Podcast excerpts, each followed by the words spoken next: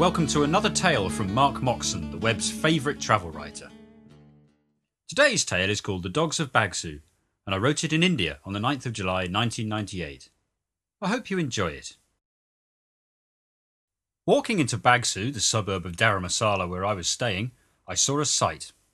The three members of the local dog mafia, big black bastards who had already terrorised the poor mutt living in our house on a number of occasions, were standing in formation barking wildly at a cow.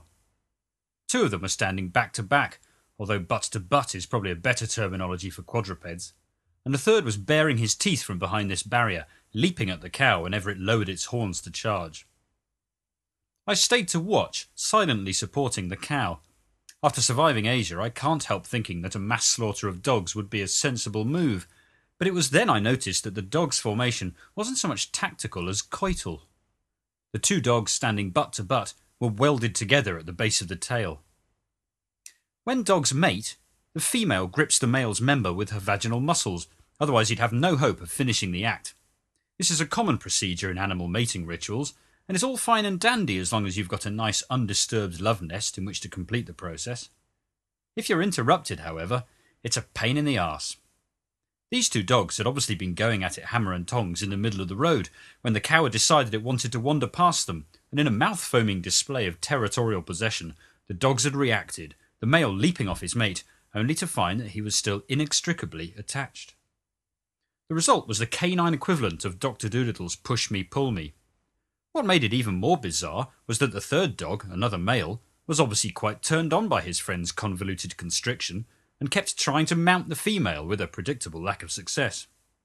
Meanwhile, the cow kept attacking, the dogs kept freaking out and scaring it away, and the poor lovers kept yelping louder and louder as their bizarre love triangle stretched parts that simply don't stretch that far. Finally, the frustrated third dog decided he'd had enough of his friend blocking the tunnel of love and went for him with bared teeth and furious growls. This did the trick. Scared shitless, the female managed to let go her fatal grip and limped off into the bushes to lick her injuries, leaving the bruised male to roll around on the ground, groaning the groan that any member of the male sex who has had his nether regions subjected to unwanted strain knows only too well. The voyeur, however, was having none of this, and decided to pursue the argument with his sexual competitor, leaping onto the poor bastard and ripping at him with bared fangs, while the released lover teetered between self pity and self defence. Quietly watching from nearby, the cow soon spotted that the dogs were scattered and no longer united, so it attacked. Neatly scooping up the fighting males on its horns to the sound of scared yelps and extreme confusion, it turned on the bitch and routed the canine camp. The dogs, realizing their position was helpless, ran for it, and obviously determined to ram home its dominance, the cow chased after them, demonstrating once and for all that the image of the cow as a fat, lazy cud chewer is hopelessly inaccurate. Momentum managed to carry it past the dogs at one point, scaring the hell out of the already badly frightened mutts, and before you knew it, the whole melee had disappeared round the corner, and Bagsu was a peaceful little hamlet once more. Except for the muted sniggering of the local dog population, that is.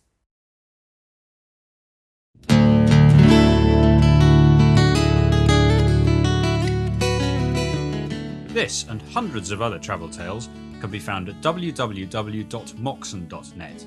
That's M O X O N. This podcast was written, read, and produced by Mark Moxon.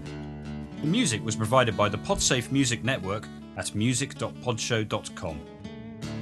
I do hope you've enjoyed it, and I look forward to reading to you again soon.